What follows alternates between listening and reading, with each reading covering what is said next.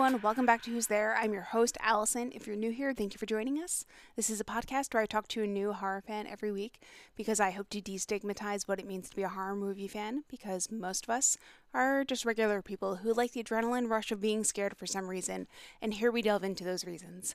I'm super excited because this week I got to chat with director William Brent Bell about his new movie, Lord of Misrule, which will be available in theaters and on demand on Friday, December 8th. That's this Friday if you're listening to this episode when it comes out.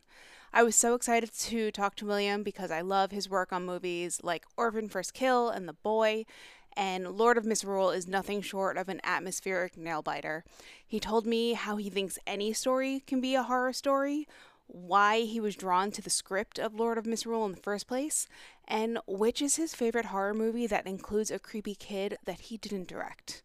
And in case you missed my announcement on Instagram or Twitter, we've launched a Patreon. So if you want to get more involved with the show and join the community, you can click the link in the show notes. And for only $3 a month, you'll get access to early episodes, stickers, a monthly newsletter, and more.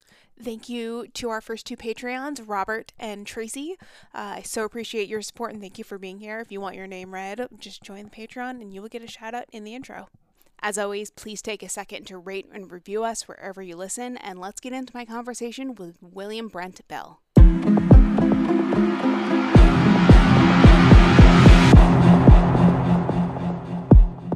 Hey, William, how are you?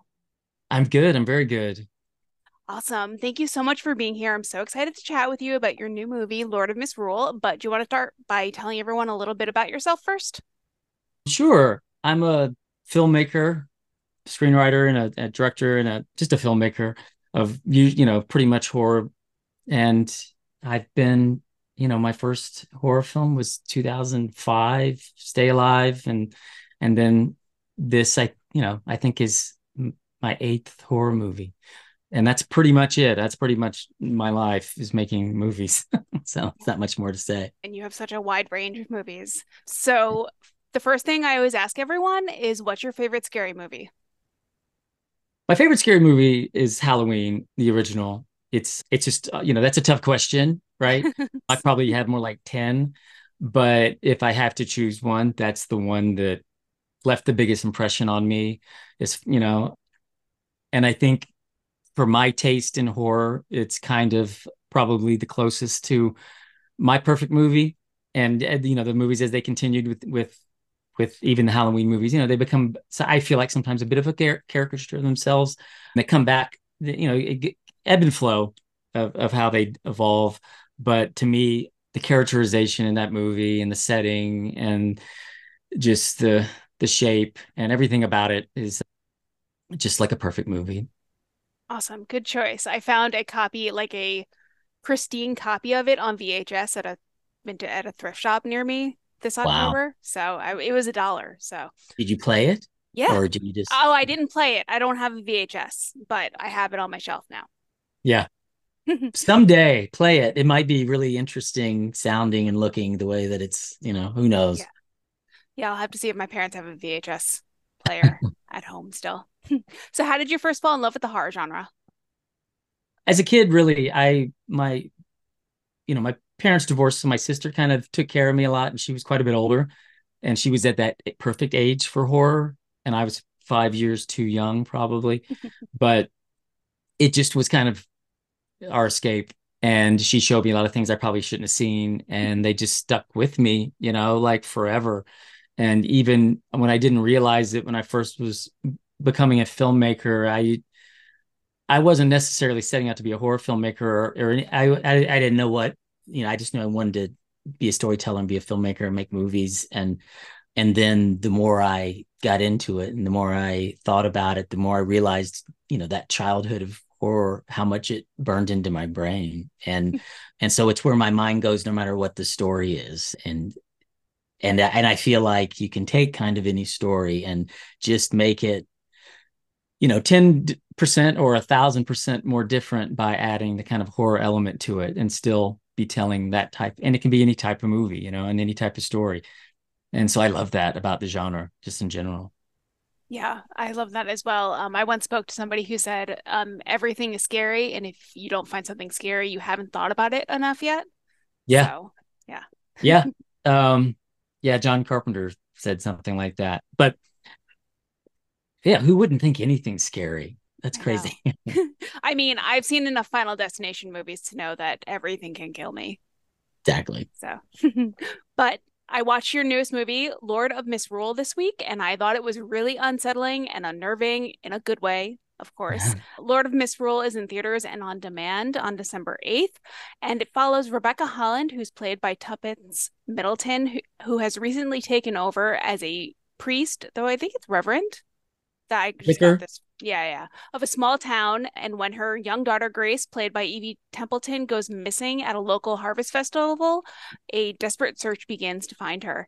This felt quite different from your other movies like The Boy and Orphan First Kill, why were you drawn to the script and how did you get connected to the project? I was given the script by my producing partner on the movie. His name's James Tomlinson. And and he him and I were looking for projects, you know, we always were. And he just sent me this and was like, you need to read this, you know, it's really good. And and within like five pages, I was like kind of hooked. So it's like reading a good book, you know, where you don't know where it's going to go but you want to finish reading it and and so i already my imagination was going crazy because it introduced so many things in the first five or ten pages you know like little grace and almost hurting a bunny which i thought was like a really intense you know I, I I was like, oh, this is a great sign for things to come in this movie. The way that he he introduced that Tom de Ville is his name, the writer, and and just you know, I love costumes and puppets and dolls and masks and all that stuff and the design of all that. And very quickly in this story you know that became very apparent in the world. And it was in a way that i had not seen and it was everywhere in the story. And it was all part of this rich mythology that he created that both felt kind of familiar and also really unique and so i just you know, on every level kind of i was hooked immediately and i kind of felt like I had my fingers crossed that I was going to love where the story was going to continue to go, but I knew enough pretty quick that I knew I wanted to make it. It was just a matter of like how much I was going to be in love with every single thing that happened in the story. And it turned out that I was in love with everything that happened in the story. And, you know, surprised and, you know, it, it was a great experience getting that script and working with Tom on it like for a while before we made it. Oh, how long were you working on it for before you started production? I think probably we got this. I want to say got it in like 2018, maybe. Oh wow, something like that. And you know that was one thing too about it because it felt it, it, and I think the movie does too. It felt like a period piece, but it wasn't. I mean, I knew it wasn't, and I love that that it's a, like a place that's kind of frozen in time a little bit. So yeah, it's and then we shot it. We you know we we finished it like a year ago, I think, oh. pretty much. And and so it's nice to be able to present it to the world and talk about it now. Yeah, that's so funny that you said that about something about it being a period piece. Because at first, when it first started, I thought it was going to be a period piece, but then it takes place during modern day. Yeah. So did you did you kind of want to do that bait and switch with like the first two scenes when you were filming it? No, I mean I wasn't trying to trick anybody. It just is that's the thing about that that world is it's kind of you know lost in this in this little bubble of time these villages and and then the people who live in them and the belief systems and just the simple life they lead and even the real village it's like it you know by time it's by the time it's six o'clock at night at night i mean all the lights are out and that's it. You know there's no light from any other city or any other town. It's just black and they live a very different life sort of. But but yeah hopefully it did you know you know hopefully it's it's i think somebody once said something about when they saw the husband henry when he brought up his iphone was the first time maybe they were like wait a minute there's an iphone. Like how's yeah. that? So but it wasn't on purpose to be a, a trick trick though yeah so what was filming this like and where did you film it filming it was we filmed it in a town called Aldbury Village, which is about an hour north of London. And and you know, it was the first right I got off the plane. First thing we did is we went to go check out this village that they had kind of invited us to film in. And it was crazy just because we weren't expecting something so perfect for the movie. and just walking around and the videos and the pictures we took. And you know it's just like it's just like the movie. And and then things that are even better like the church overlooking the whole town and them letting us film in and around the church. And it was just you know and it's surrounded by forest. It's just perfect. And so filming was kind of like going to a an amusement park or something every day like disneyland. It was like a dream come true. I mean i filming in and around london was kind of a dream come true but filming making a movie with a uk cast and crew i just loved. And being in a place that authentic and to where we weren't ha- you know we didn't have to do much movie magic if you will. It, you know we're just filming in the town. And so it was it was very it felt very authentic and and very creepy. Yeah that's so awesome uh, was the lord of misrule myth something that you were familiar with before you signed on as director? Barely. I mean i remember it barely from wicker man maybe and and then I've, you know, the Jester stuff, like the visual of it, I've known, but not until I, I read the script that I dig more into kind of like the really long history of variations of Lord of Misrule and Feast of Fools and these festivals and the kind of evolution of that character, which we kind of did a, a variation I've never read about before, but it still was all based in this very, you know, rich history. Yeah. How did the cast come together? It was a combination of everything. You know, for for Evie, the little girl, for Grace, and the other kids, it was definitely like through auditioning and to just try to find those those right kids with the with this great spark and kind of an kind of an evil to them almost, but a sweetness at the same time. And and with Tuppence, I was already a fan of Tuppence Middleton. I had just seen her in Mank David Fincher's film at the time, and or before that, and and then the Wachowskis series Sense8. I loved her in that, and so we got her the script, and she loved it, and I we just had some great meetings that led to her being in the movie, and and we worked a lot together, like fine tuning the character in the script, and then Ralph Ineson, he he was somebody I'd worked with before and we're good friends. And whenever I'm in the UK, whenever he's here, we see each other. And so I knew I wanted him involved but I wasn't sure what the character would be, and it turned it turned into him playing Jocelyn. And it's a long story, but Jocelyn was written as a woman, like a 70 year old woman. Mm-hmm. And it wasn't until four weeks before shooting when I talked to him that I asked him if he would be interested in playing that character. And so everybody got very excited about changing it and kind of mixing things up. And everybody was very supportive about what would, was a pretty crazy idea at the time. But now I can't imagine it any other way.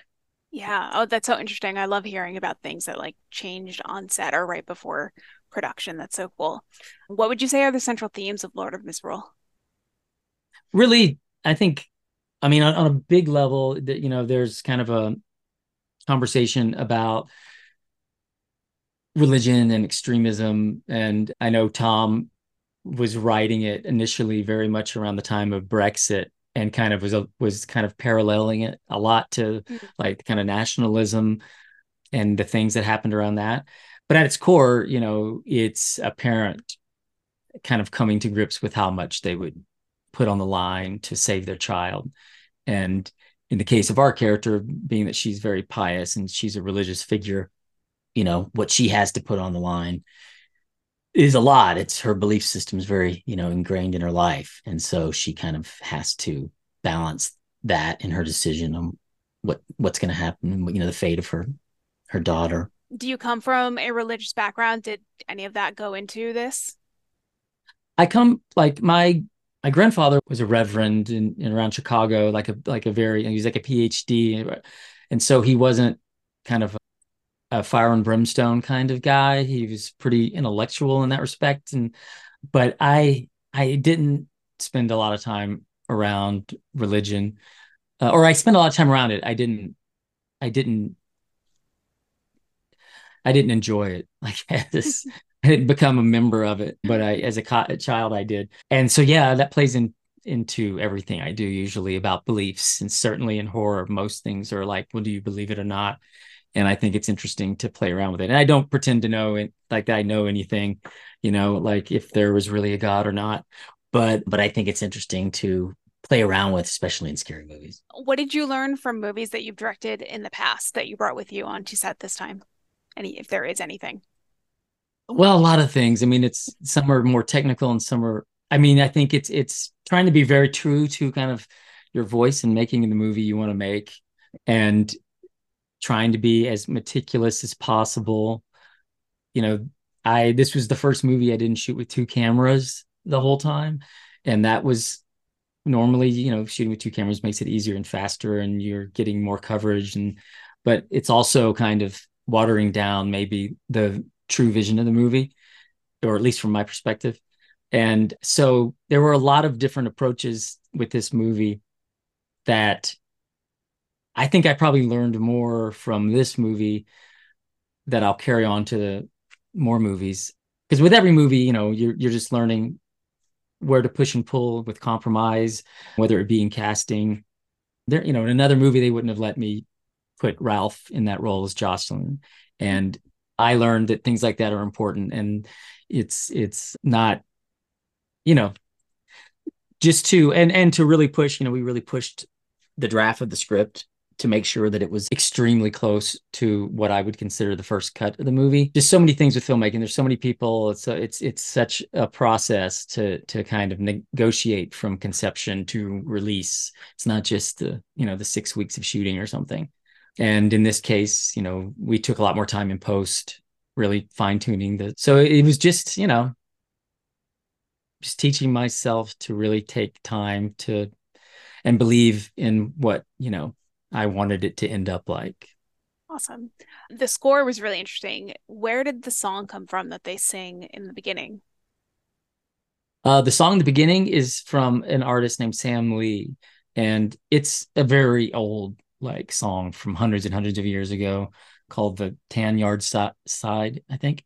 And and he was he was Sam Lee was somebody I listened to a lot of his music. He's a folk singer in in the UK and he's been in a lot of movies and I kind of fell in love with his very traditional authentic voice a long time ago. And I assumed that we would be, you know, creating new music later.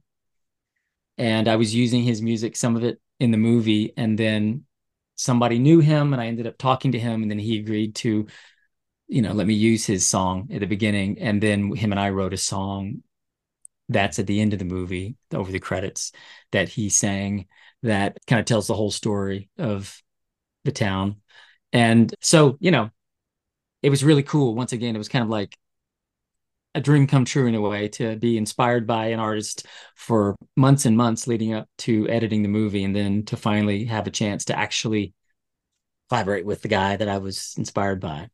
Yeah. So cool. That's very cool. I'm gonna have to go back and listen to that song again. I always I never pay enough attention when it's like the entire story is like sung or like shown, like in Midsommar. Well, at the end, the story is yeah, over credits, mm-hmm. it's like a five minute, it's like yeah. the whole story.